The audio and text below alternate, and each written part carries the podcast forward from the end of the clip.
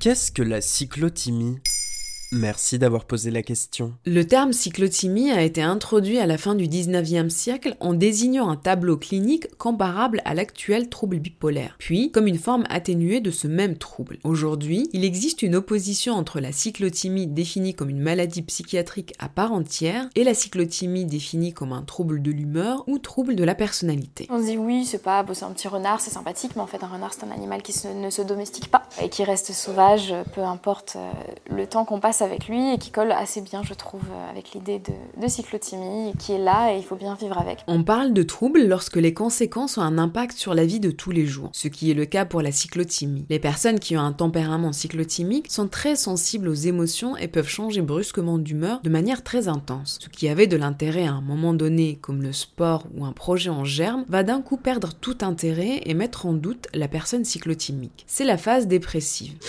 À d'autres moments, la personne va paraître sûre d'elle, volubile, hyperactive ou imprévisible. C'est la phase hypomaniaque. Et ça concerne beaucoup de personnes? Il faut savoir que la cyclothymie concerne 6% de la population et nécessite en moyenne 10 à 12 ans et 4 à 5 médecins différents avant d'être diagnostiqué. Souvent diagnostiqué et traité en bipolarité classique, comme le reconnaît le psychologue clinicien Antoine Spath. La cyclothymie et les troubles bipolaires sont souvent confondus. Toutefois, on peut déjà dire que les troubles bipolaires relèvent de la psychiatrie, tandis que la cyclothymie n'est pas une pathologie. Sans être considéré comme une pathologie psychiatrique, ce trouble crée de l'instabilité quotidienne qui pousse à des phases de dépression cyclothymique, avec un risque suicidaire de 47% durant ces phases. Et pourquoi elle est si difficile à diagnostiquer? Il n'est pas évident de réussir à diagnostiquer une humeur qui varie quand on n'a qu'une demi-heure de consultation. Et puis, la cyclothymie est fréquemment accompagnée par des troubles alimentaires, soit en boulimie, soit en anorexie, par des troubles anxieux aussi, ou par des addictions à l'alcool ou au jeu par exemple. Les praticiens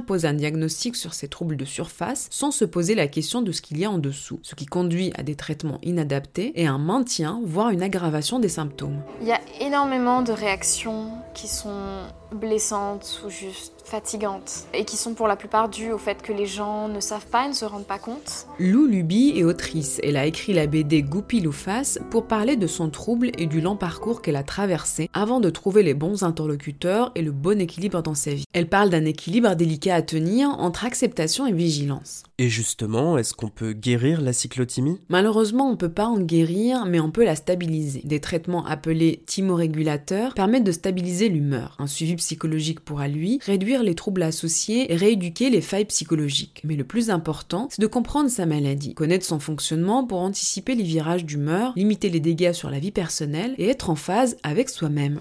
Voilà ce qu'est la cyclothymie. Maintenant, vous savez, un épisode écrit et réalisé par Zineb Souleimani. En moins de 3 minutes, nous répondons à votre question. Que voulez-vous savoir? Posez vos questions en commentaire sur les plateformes audio et sur le compte Twitter de Maintenant, vous savez.